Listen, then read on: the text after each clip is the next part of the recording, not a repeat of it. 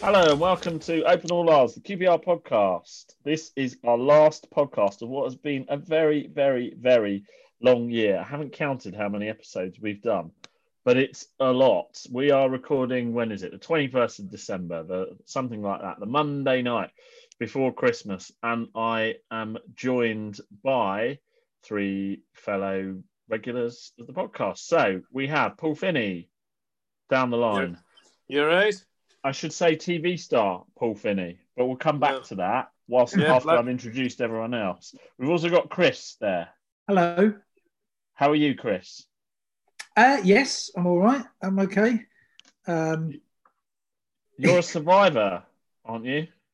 so far, so far, yes.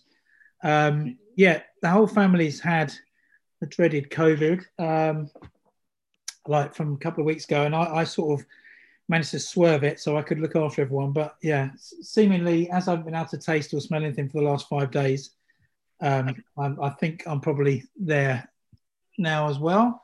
Um, but yeah, It's horrible, isn't it, Chris? It's horrible. It's I've had it, and it's it's minging. great. It's not brilliant. Um, but I, I mean, I, I don't give a shit about myself. And the main thing was the kids. But you know, touch wood, they've come out of it okay. So that's good. I'm an old soldier. I'm sure I can. Um, I'm sure I'll be all right. But yeah, um, it's not great. Uh, I, it seems like I know more people that have got it than haven't at the moment. It seems to just been spread through the schools like wildfire. not going to get political and say what people should or shouldn't have done, but yes, seems to be a lot of it about at the moment, as they say. Well, we're I glad like a to new hear that.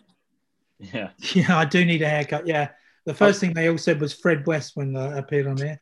I, I was nice. gonna say, I was gonna say, it's obvious that you've lost your sense of, of taste because uh, I can see from the t-shirt and the hairstyle that you're sporting that that's obvious. uh, Um, yeah, that's a that's a damned uh, a damned t-shirt, a cover of Neat Neat Neat, in case anyone's interested. But the hair is yeah.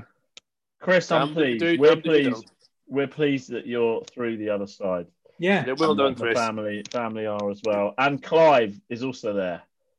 Yes. Hi, Hello. Clive. How are we? Um, we're all right. We're gonna wind you up, keep winding you up, and then release you in a few minutes' time.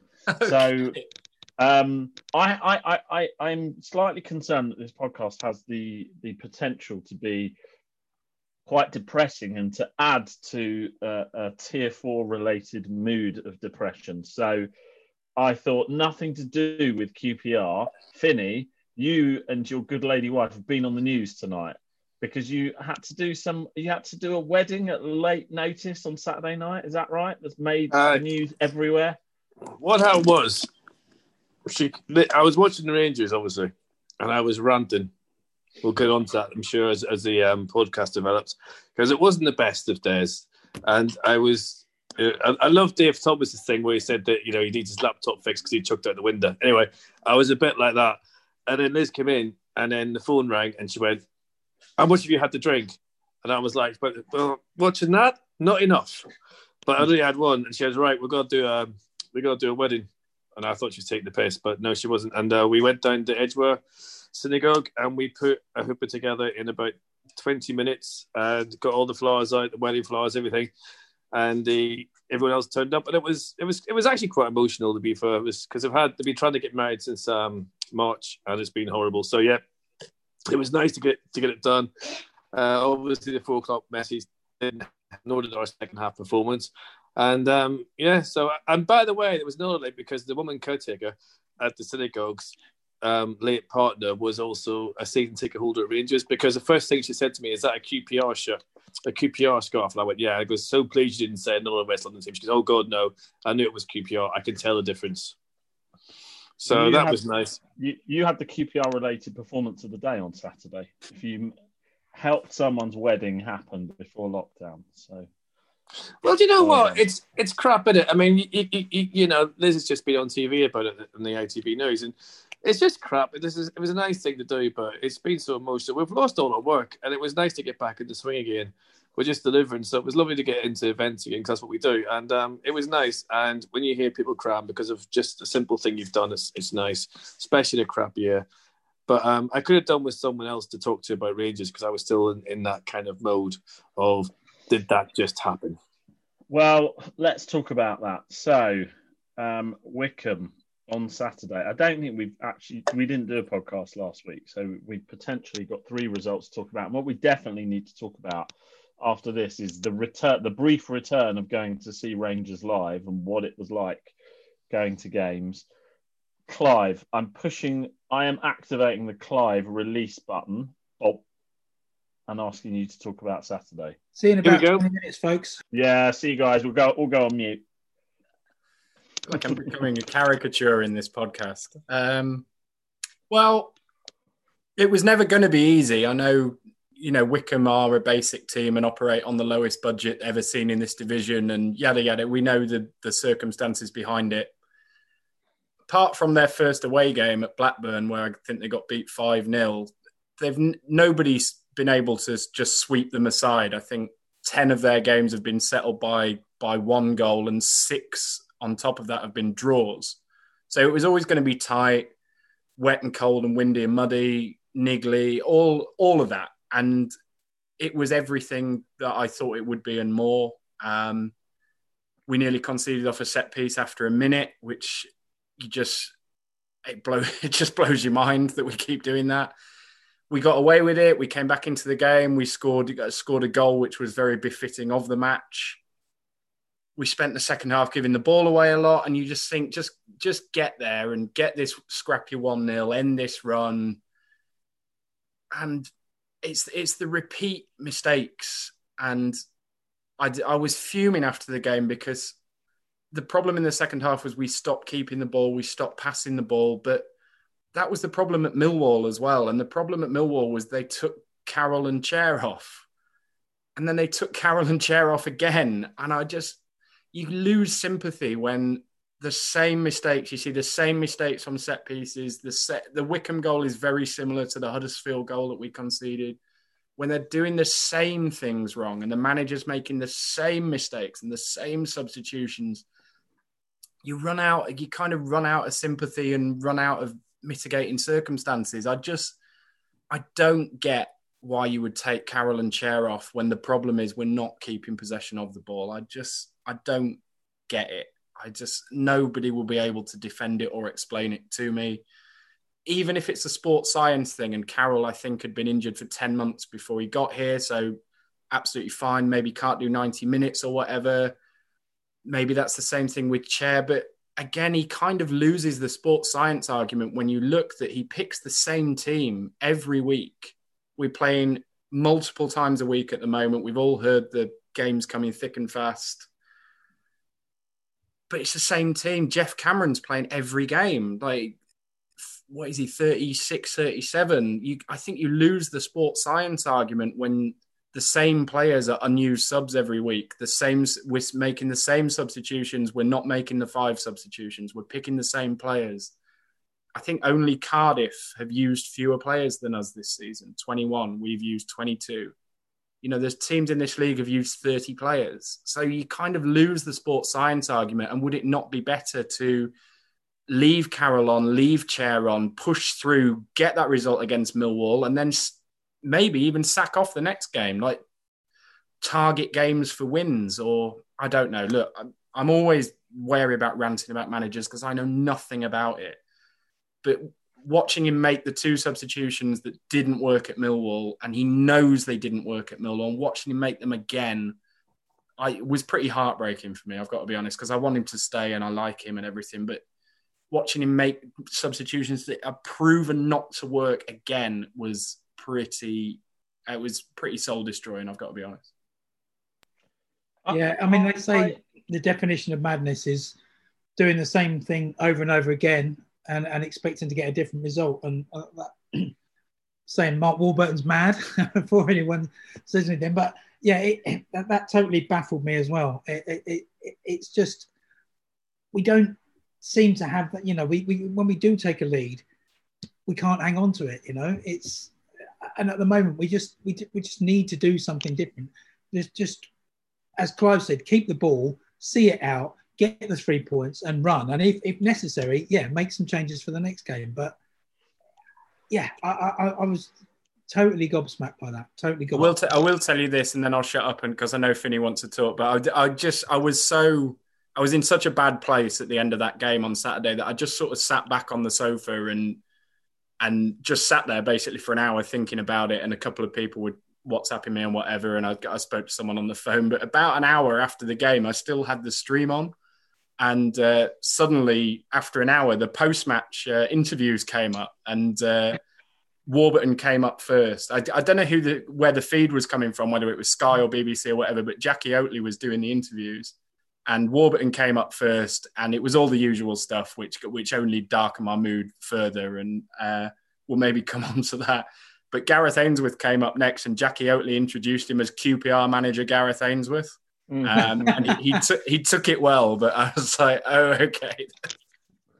I think, uh, yeah, we, we you, you were you you seem to be in a in um, a bad place on, on, on Saturday night, Clive, with a few of your tweets. I think you were the only person who news of Tier Four actually cheered up their mood. It's weird. You should you should have come to you should have come to the synagogue with me, Clive, and helped me put up a chuppah. Um, but do you know what? It's it's every, every everyone's got opinions about the manager and about the director of football and about everything that's going on in the club because this is what this Clive is sixth manager since relegation, um, or thereabouts, isn't it? Warburton. So we're kind of like we're no further on, and we're people are saying, "Oh, we're getting better this way, we're getting better that way." But to me, if that was a manager fighting for his job, he didn't help himself, and this is what is frustrating me. We want I want him to work. I want him to succeed because that means QPR succeed. I don't want to be sitting on Twitter whinging like an arse every every game and saying the same thing every game because it's just it's boring. And I want Rangers to win again. I want some pride back in the team. We lose way too many games, and we give away the most stupidest of goals, and it's just it's reload, repeat, reload, repeat. It, it just doesn't. And and then the stuff that he's coming out with about the training and not training together, and you know, if we had got four points before one game when we didn't get for the Stoke game when we didn't get, you know, it's like he's not helping himself, and the players are certainly not helping him. And more depressingly is no one seems to be enjoying playing for us at the moment. Bright Samuel's gone right into himself from expressed himself to just. I watched him the other night against Stoke. He wasn't interested. I mean, it, it, they could say he wasn't fit, but then don't put him on the pitch because you know you're on the pitch. You've got to do something.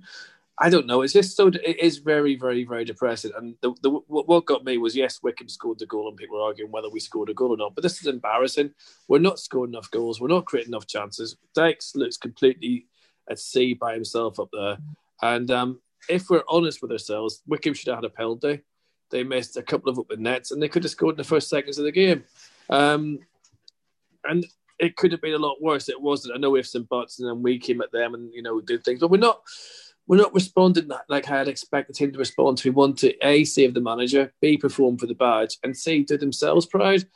And um, I don't know. I don't know what's Well- going to happen. I don't know how he's, he's going to survive this. I really don't because at the end of the day, they're not helping him. And why are they not helping him? Or is he not helping himself? I, what the I hell's think, going I on? think I think we're all saying similar things. I, there doesn't seem to be a response from Warburton, so I'm in the same boat as Clive. I am loath. I don't know what I'm talking about. I'm loath to sort of comment on tactical decisions when the ground that I'll be standing on um, in making those comments would be quite shaky. But you do expect some change and some progress. If it's not working, do something. I think we've won one in nine.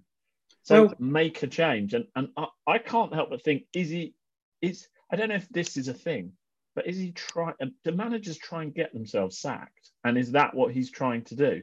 Because otherwise, Well- why is he not doing anything? There's just inaction on his part. I don't know about I don't, I don't know about that. As far as I know, his contract runs out at the end of this season, doesn't it? Is, is that am I right in saying? So can't really see what advantage there would be in uh, getting him. It's not like he's going to get you know paid off like four years or anything like that. Um, but I, I, think it's, it's been said many times before, but he's very stubborn. I mean, the, the football we played at times last season was exceptional, great to watch. But last season we had the goals to bail us out. It was basically if, Yeah. you're going to, if you're going to adopt a we're going to score one more than you policy, then you need to have players who are going to put the goals in. And last season that sort of papered over the cracks because we were getting three twos and we were we were nicking wins here and there because we had a lot of goals and in the team. This season we haven't got that, and unsurprisingly, it's not working because we haven't got the goals to to, to bail us out this time. Um, and I, I, I just want to, sorry, to just friend of the podcast, Warren Ringham's just sent me an um, article interview with Clint Hill back in May. you probably remember it, but I'm just indulge me for a second. I'm just going to read this out uh, from when he was in charge of the other Rangers. We never worked on defensive work with Mark, and that was a big concern for us. So we did lots of attacking free kicks and corners, but we never do a defensive corner. That riled Joey Barton up one day, and he said, "Why aren't we pra- practicing our defensive corners?" Oh, we don't do that. Avery said, "Well, maybe we should." I used to speak to Davy Weir and be like, why aren't we working on it? Why aren't we doing this stuff? He said, we just don't do that. We're all about the football. We're all about passing, keeping hold of the ball, working teams. You need something else. I just think you need a plan B. Listen, we played some good football at times, but you go to places like Inverness on the plastic, Hamilton on the plastic pitch. You need to be solid. You need to be compact. You need to scrap out a 1 0 win. It's not all about getting 800 passes and making things look good. So that was Clint Hill back in May about the old Rangers team. Now, to me, a lot of that rings very true, and I'm sure for everybody Mm. else.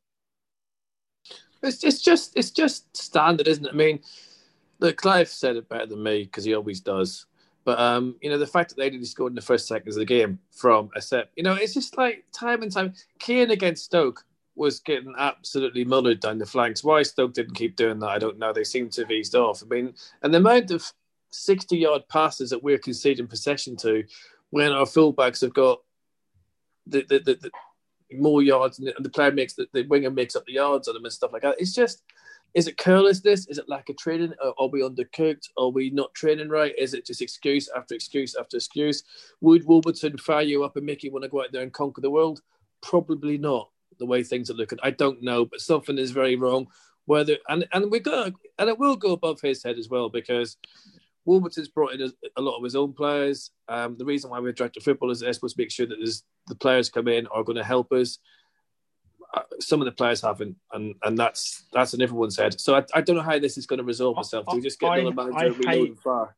I hate this blaming other things. Like, Mm. and what I mean by that is the tale is when you start saying we can't play them together. We haven't been able to train um, Bonne and Dykes together because they're not 100% fit, or we haven't been able to play Tom Carroll for 90 minutes in December by the time of December.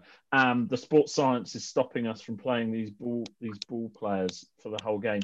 The tail is wagging the dog by the time you're starting on that. Like, just stop using everything else as an excuse and just how about you make the decisions and you manage? If you want to play that player for 90 minutes, do it. Why do you need to consult a folder, a ring binder to tell you whether you can do it? How about you manage and just do it? Um, sorry about that. Is he? Yeah, no, um, is it? Is it time to Get- go?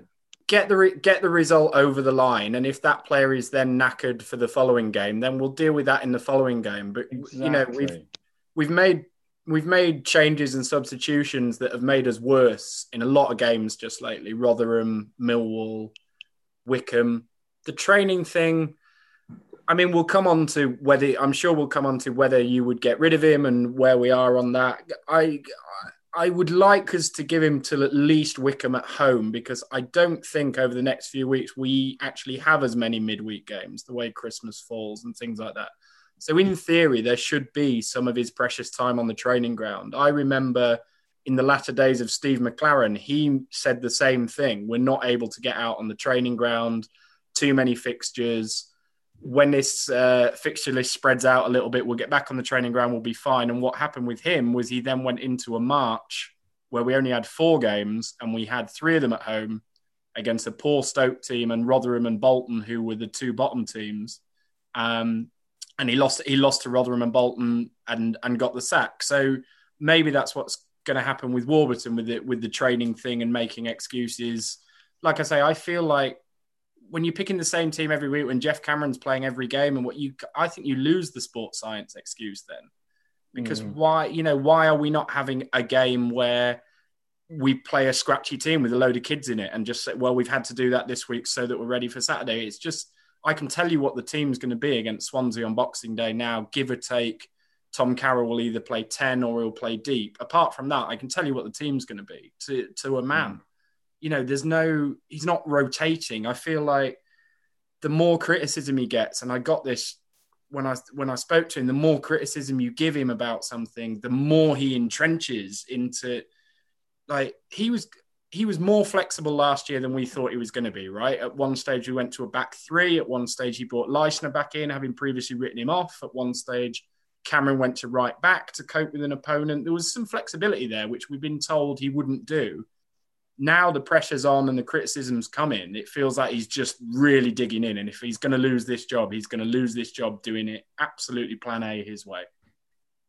It's it's, it's, it's a crazy thing to watch because although we keep coming back to it, the substitutions are just head scratching because you're kind of thinking if you're trying to win this game by taking these two players off is is, is a farce. It's just it's just not going to happen.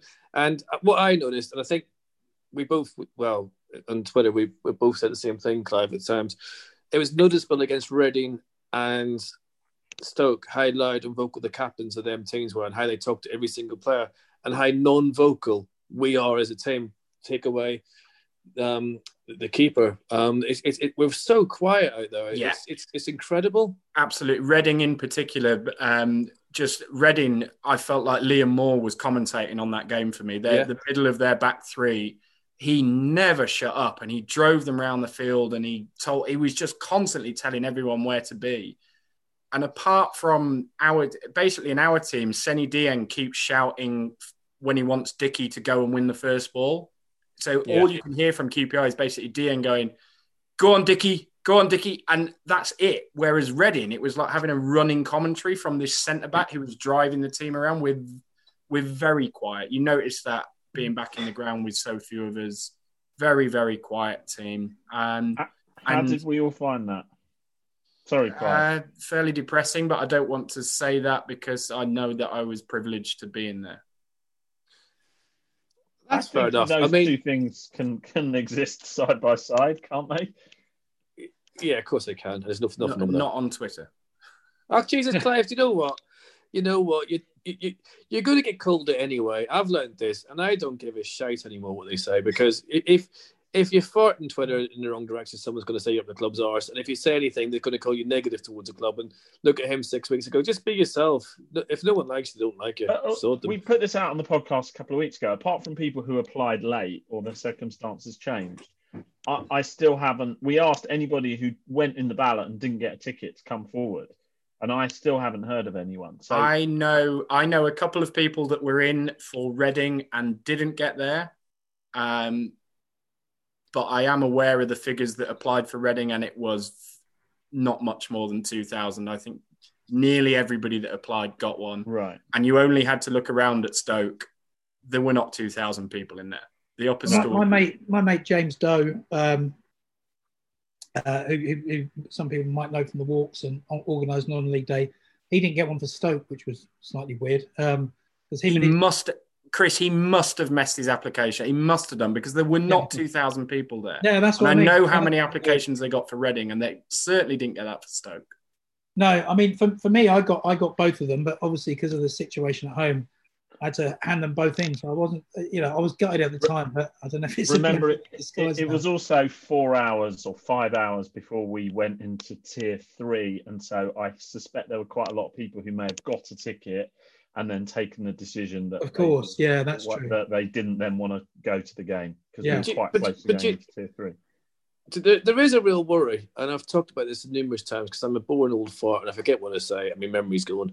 Um, but I am worried about the impact all these defeats and all this is having on the fan base as a whole because people, the club would like me saying this, but it's true. People are losing interest in Rangers because it's the same old, same old, same old, same old. And let's face it, if Derby and Forest get their arse together, we are in serious trouble unless we can get flying. And that worries the bejesus out of me because if we go down this time, there's no coming back. This club will be absolutely stuck in that division for a while. And we need to we need to wake up. We need to shake ourselves, wake up and realise we're in a dogfight and we need to start the players need to start playing for the manager and the manager stop needs to stop coming up with the most ridiculous excuses I've ever heard since Freddie the shoplifter got caught with five marathons down his trousers. You know, it's you know, it's, Vinny, it's, the just- perfect storm. It's the Topical perfect storm, reference though. there You for add, the younger you- viewers. Yeah. you, Um, you add all that, add all that to the pandemic as well. And the fact is, people it's not as enjoyable. People are losing their connection with it because they're watching it through a laptop stream, a laptop screen with a stream that doesn't work and boots you off for the first half, which is a whole other conversation to have. The thing It- is, it- it's not that- just this season though. I mean, if, uh, if if you go back to, to March the seventh, we win three one at Preston. Um, we come back from a goal Mm. down. Preston were flying at the time. Score the other two with ten men because Cameron's been sent off. Um, that, that was a three, third win in five. We, we, we were up to 12, outside chance of the playoffs. Everything's going swimmingly. Season re- resumes in June. We've still got Eze. We've still got Hugo. We've still got Manning. And we lose five of our next six. We lose home to Barnsley, Fulham, Wednesday away to Charlton, Wigan. Um, and he came out with a barrel of excuses then. I mean, if that season had continued in the vein on, on March the 7th, I mean, I, I, at that stage, I was looking up at the table. And then we just, I don't know what the opposite is to hit the ground running. Maybe just hit the ground uh, and, and, and, and, and just didn't take off. So I think these problems had started before this season, and certainly the excuses have. There's some serious there's some serious questions to be asked because, like you say, we came back from lockdown and something is, has been very different, right? Um, and I get he's lost a lot of quality players out of the squad and whatever. All of this, we said all of this about McClaren. We didn't like his team selection. We didn't like his substitutions, and we didn't like his post-match comments. Holloway didn't like his random team selections. Couldn't fathom the substitutions. Didn't like his post-match comments. Jimmy Floyd Hasselbaink. We didn't like how negative his team selections were. We didn't like him coming out and saying it is what it is after every game. To move the conversation on, you know, who's next and why are they going to be any different? Why do you have faith in this club to appoint anybody better? Look at what's available. I think the list of available managers that would come here is bleak. And the Uh, more but no, and more you, you- change the manager, and the more and more it doesn't make any difference, the more and more it makes me think that the manager is not the problem here. We would be better for coming through this bad spell with the same manager in charge, making it clear to the players and whatever that we, you know, this we're sticking with this. I mean, like Southampton. Well, there were, you know, Watford sacked their manager. Watford sacked their manager every week, and Southampton replaced the manager repeatedly. But you know, when Southampton replaced the manager, it's often with somebody quite similar to what went before, same as Mm. Swansea. You know, that we bounce from like class clown to PR man to defensive young European to attacking Premier League veteran. We bounce backwards and forwards, and with every manager, we change our recruitment. So this squad that we've got now is built entirely for Warburton. But do we even know? But Clive, do we even know who recruits the managers? What the process is? Is it Hughes? Is it Les? Is it Ruben? Is it what is it? Who is The it? manager or the players? Who's recruiting? Exactly. I don't know who's recruiting who. I mean, you can't tell me that Les is recruiting players when someone like Ball turns up, Wallace, Kelly, Well, no, We've all played with Warburton, so that's that's that's weird within itself. That's- is supposed to be it.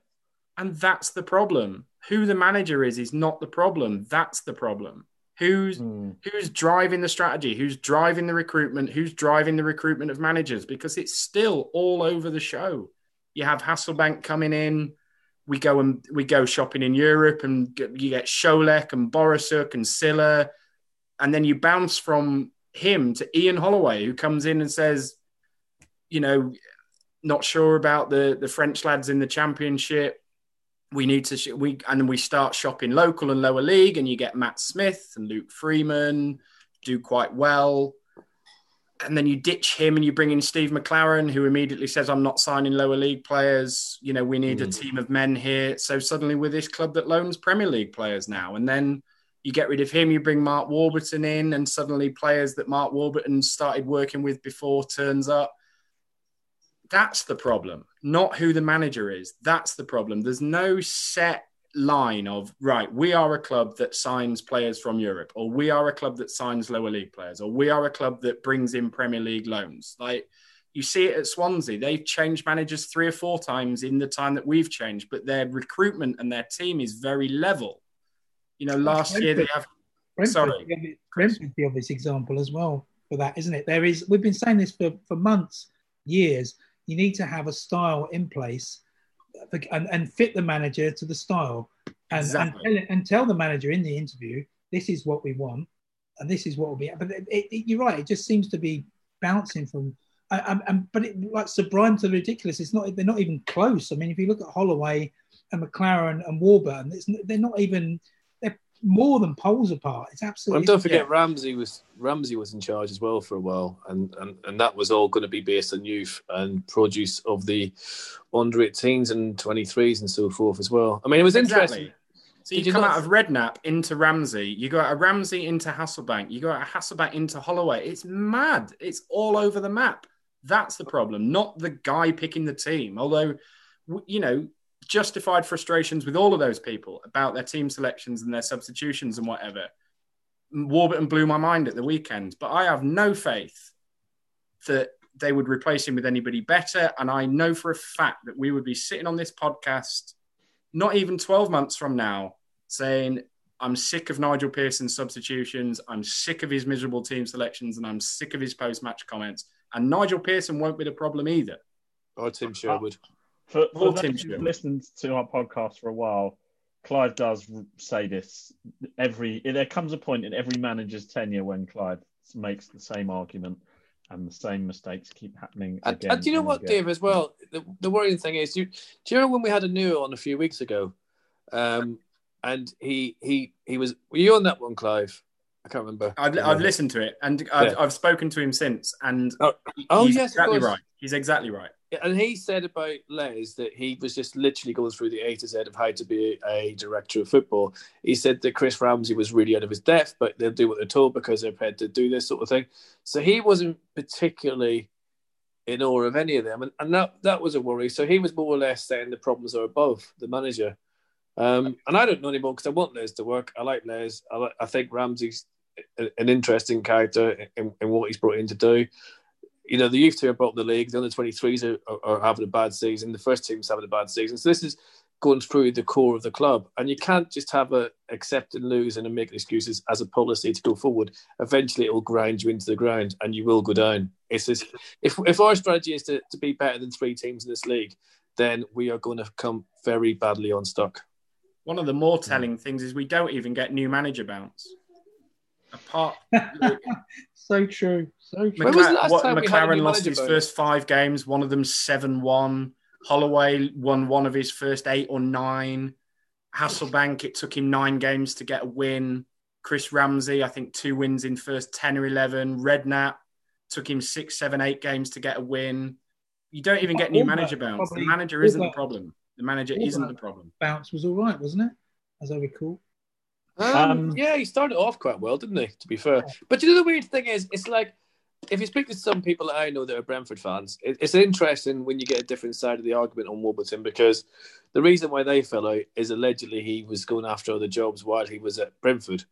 Now, that's an interesting thing. And then when he was at Rangers, he was going for the Forest job, yada yada. yada. And then he bins Manning because Manning won't sign the contract. And I find that quite a strange stance to take. If you're a manager and you've been applying for jobs while you're still in the job, and then you don't want players playing, and then of course Bright Samuel hasn't signed the contract, so he's totally contradicted himself with that stand already. So there's a few things that he's doing that just doesn't make sense, and also inconsistent. If think there's we a- were a, if we were any sort of pro- podcast, would say at this point we have absolutely no idea if any of that is true. Mr. Warburton's lawyers. Oh Yeah, no, I mean I'm not. I'm not. Ah, I'm only going what you pick up. Um, Dave, Lois is just on- Lois is just my daughter. just joined us. Hi, Lewis, you all right? hello, Es. But Right, right, you yeah. know, more Well, sense of than- course, David. I mean, all I've got to go on that is what people have told me, and I'm just talking about it as a general thing, you know. But there, there does seem to be the, the thing with Manning and Bright Samuel. Well, let's just look at them two. One rule for one, one rule for another, and then Manning was hung out to dry by the club, in my opinion, as well. When he left, he was absolutely hammered, um, which I didn't think was great. And we've we've missed him, you know, in my Mm. opinion. Um, I'm going to try and move it on.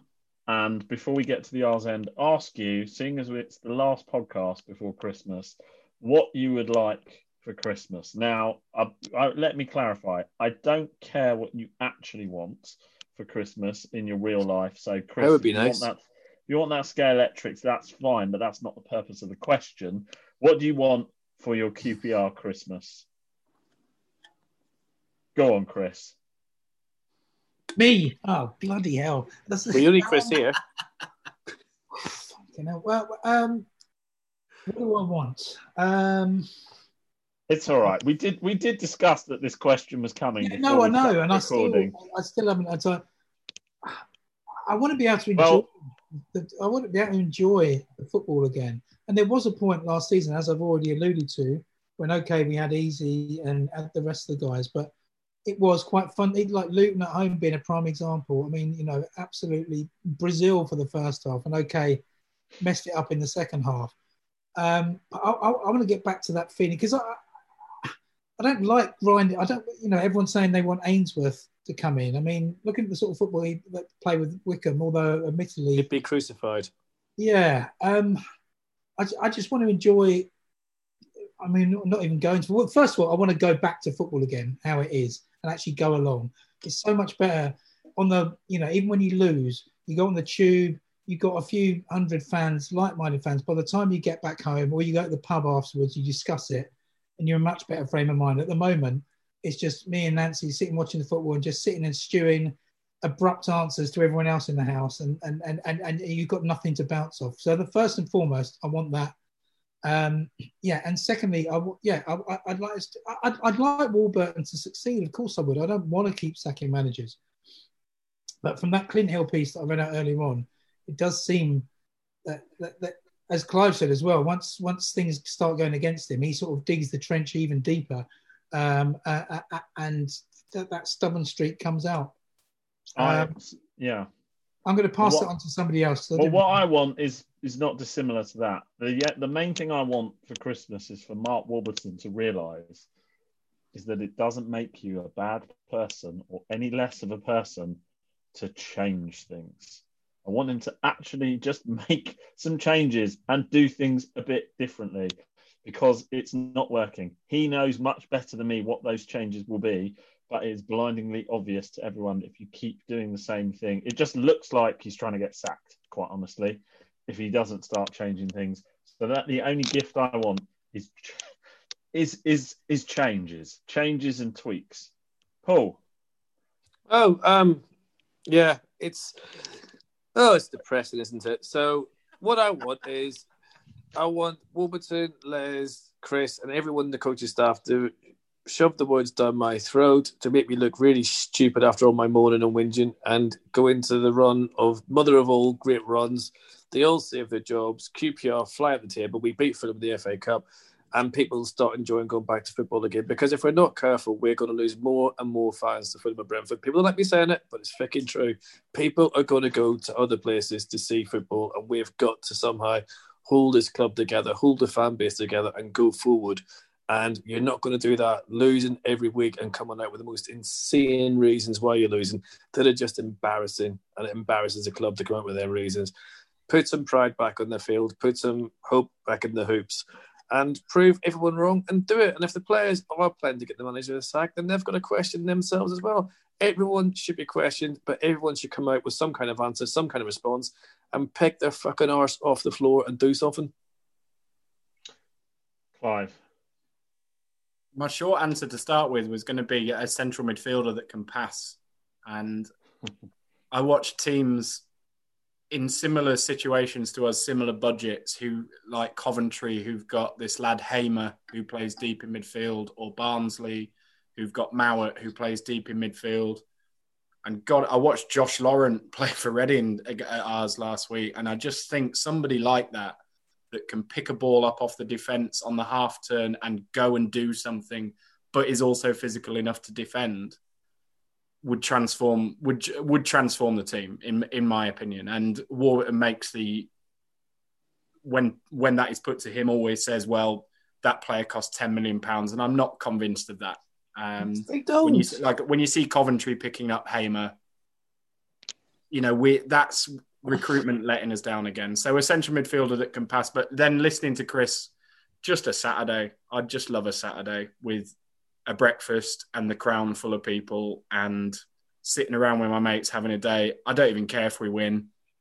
Listen, you know, go just a Saturday, whatever the result. A normal Saturday with my mates would uh, would be amazing. I don't even care about the score. Um, if I can't have a midfielder that can pass, I'd I'd just love that. yeah, where you can walk in, shake hands, embrace, cheer, buy stuff. 20, 2021. It's coming. 2020. But do you know what else we? I mean, going back to that there, Chris. I mean, Clive, you're bang on.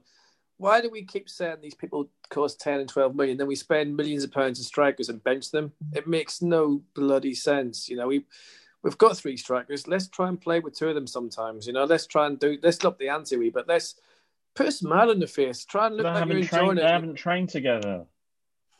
well, here's an idea train them together. The recruitment, Very simple solution to them not having trained together. Train them recruitment together is the problem. tomorrow. I Yeah. agree. Recruitment's the problem, not the manager. You, you Um, should, this team sorry, being this team being sent into this season with that central midfield and those fullbacks. I think I whenever we ask the club who who spots the players, who scouts players, who signs the players, I feel like they're deliberately woolly about it because they know it'll get to this point and we'll want to point the finger at whoever's responsible for it. Um, whoever sent this team into this mi- season with this midfield and these fullbacks, it's their fault. If that's Warburton, fine, sack him. I don't think it is. The recruitment's the problem, both of managers and players. That's the problem, not the manager.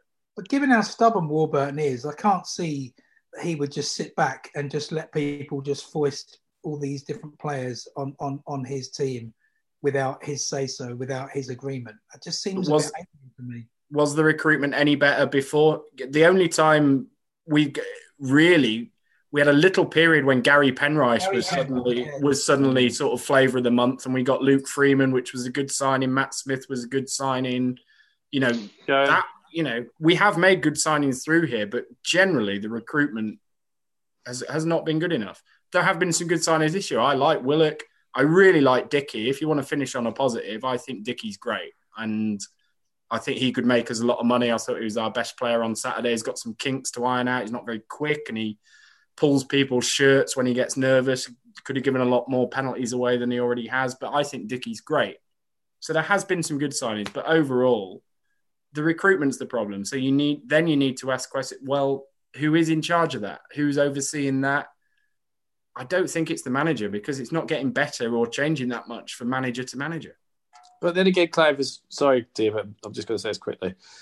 Leadership at the club seems to be a problem. Full stop, doesn't it? I know I mentioned before. We, we went from a chairman that could stop tweeting about every time he had a shout, and now we've got a case of like there's nothing from the club, but we lack leadership. I mean, you can tell me that Barbet and Cameron are good captains because they're not. I watch them and I've seen better captains, um, and it's just it's just to me is there's a duty of care really missed at Rangers, which is a shame because they're really lucky to have such a beautiful football club, and they need to start looking after it a wee bit better. And that's everyone, in my opinion, Thing is, not the podcast.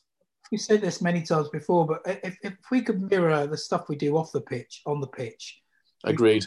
we- we'd probably be in the Champions League. Do you know what I mean? It's like Andy Evans' team, the other guys involved. The stuff we do is just absolutely second to none, and and so there is there is that organisation within the club. There is that that you know we can do things well. It's just that little. As Gordon Strachan once said, that little big green area, that, that big green area over there, where we don't have much luck with doing stuff. Let me read. let me Um, read you this, and then I'll shut up. This Yeah, is uh. Tony Fernandes the week before the Brentford game. We should have known. We should have known. Whenever Tony gets involved and starts tweeting and getting involved again, it always goes to shit immediately. Tony Fernandes. Uh, the week before we lost at Brentford, QPR have been rebuilding, six points off playoffs. Young team with some great players. Uh, the squad we have plus players on loan have the best attitudes and characters we've ever had players who've left, like Ebere Eze, still come back and watch us play and keep an eye on results. Finally, we have built a great, a great culture. Let's see. Whenever Tony Fernandes sends a QPR Instagram or tweet out that ends with "Let's see," it always immediately uh, We do see, preempts yeah. a complete meltdown. we do Who's on, see. who's, And- on, who's on loan then? I don't think, uh, I don't think we've got a lone player. Oh, okay. Uh, So we've talking of been- fullbacks, talking of ineffective fullbacks, Hämäläinen on Saturday couldn't even take out Gareth Ainsworth properly at the end. And this this is a man this is a man who's just slipped two discs in his back, Colla- two collapsed discs, and had a massive operation. And Hämäläinen, a fit young international, couldn't even take him out. So the big big questions to be answered there. Um, R's end, R's end. I know what I'm going to say, so I will go first. I was one of those people that didn't couldn't watch the first half or most of the first half on Saturday because my stream went down and I couldn't get back in. I think Chris, you were in the same position. Yeah, yeah. um, which is really annoying. I missed um, I missed the goal. Um, really annoying, and but it does happen. And what I couldn't believe, and we talk about this a lot, was the bile on Twitter from people who were obviously frustrated, and I understand that. Back to the club and going through some of the messages like "you're pathetic," "sort yourself out," all this sort of thing, and you think they're not doing it on purpose. To my mm. knowledge, there hasn't been a massive problem in any of the games that have been streamed since June so far. I would imagine it's quite a stressful time when your stream goes down and you're trying to get it back on for everyone to watch. What's the point in effing and jeffing towards the club's Twitter stream and the QPR Plus people? What is the point in that? How does it help in any way? We were all, a number of us were in the same boat. Just calm down when that sort of thing happens because I don't see how it helps anyone. worth adding to that worth adding to that that the team on the other end of that both the social media and trying to stream games are working massively short-handed on four day weeks with some furlough thrown in there worried about their jobs on the other end of this because if qpr can put out their output at the moment with this many people working then you know why do we need this many people and why can't you work four day weeks after that so you know the person there is a Mm. human being on the other end of that worried about jobs miserable about christmas just the same as everybody so so many tweets get sent and people don't re- there's a human being on the other end of that we you know you just i Yeah. agree i agree that's my long agreement dave Be, be constructive, but don't be personal. I think is maybe what we see. By the way, my stream didn't go down. I was absolutely gobsmacked and dismayed. Oh, unlucky, mate. Yeah. Yeah, no, I, I, meant to everything you just said. I, I ended up paying uh, 10 quid twice to. Um, uh, Yeah, because you think it's not working, don't you? You think you haven't done it properly, so you pay again and again. Yeah. but yeah, the, But- the, the, the, the gag is obviously, yeah, I wish I'd, I'd, I'd paid another 20 quid to not see the second half. But um, yeah, ours end, I just want to say congratulations to QPR. Won a trophy finally at the weekend. Bill Bailey, Strictly Come Bailey. Up. yes. one of our own. Um, yeah, brilliant, great, great. I'd, I'd say great to see it. I didn't watch a bloody single uh, minute of it because I'm. Uh, uh, as soon as I hear that music, I dart upstairs. Um, but yeah, no, well, well done, Bill. Um, remember chatting to him, walking, walking back from a game to with a mate to Hammersmith, and he was just he's on the route back his house. He was just outside. Oh, actually, ours get on, and yeah, lovely fella. So well done, Bill. Um, well done for getting us a, a trophy in the cabinet. Let's hope it does go in the cabinet. And the only other thing is, all the shit that's gone down this year. I just hope that yeah, everyone has as good a Christmas as they can, and um, and uh, and yeah, look forward to uh, hopefully everyone going to football again next year. Clive. I did. I did actually watch it on Saturday to see if Bill Bailey won. They don't have to drag it out, don't they? Christ. I, I, I was worried we were going to be in tier five by the time it finished. Is it always like that? no, it's it's usually an about an hour less, but because they do a show on Saturday and Sunday, but the finals all in one go, and yeah, it was Christ. too long. Yeah, Um, uh, QPR under 18 midfielder Adam. I'm going to make a mess of pronouncing his surname Dougui. D O U G U I. Algerian. Dougui? Okay. Dougui? Whatever. You're Has asking been wrong called person. up- that. has been called up to the Algerian under 17 team. I'm sure this happens all the time or whatever, but there's a YouTube clip that I've tweeted of him, of him playing in our youth team games. He looks rapid. Either that league is a very slow league or he is the quickest human that uh, that exists in it. So uh, I'm calling a new Messiah. Very Oh, good. Calling Jesus. now. It's, uh, it's the new Dave Thomas, and uh, he's coming to save us all. Finney. You right? How long have we got? less, far less than you're going to take. No, um, right. First of all, I, I'm sorry for whinging about the state of football. I was really, really lucky to get in to see two games, and I don't mean to. I know people didn't get seeing it because of various reasons, and I was very privileged and very lucky. But it was very strange, very bizarre. and um, an interesting experience to say the least. Um, it's not like watching Rangers in the flesh because you need someone close to you that you can sort of hide behind, and there's no one there, so you just left watching it with your mouth open. So that was good to get in though. That that that was good, and amazing how close you can park to the stadium when there's no one there as well. Weird, Mm. um, but like um, yeah, just to hope everyone has a decent year. And, and I know a lot of people have lost people this year through whatever reason, and there won't be. And this is what we forget about: there'll be people coming back to games who won't be coming with the people they went with for many many years, and and this is going to be a horrible time for them this time of year. So, thoughts to all them, and just let's get some fun back in the club. Let's get everyone going down there again with smiles on their faces. And the only way to do that is to start putting performance on the pitches that are better, not necessarily even winning, just competing would be nice. I- I'd take a corner sometimes. I don't mind. A corner that reaches one of our players would be a fantastic start. And um, yeah, happy Christmas, everyone, and a happy New Year.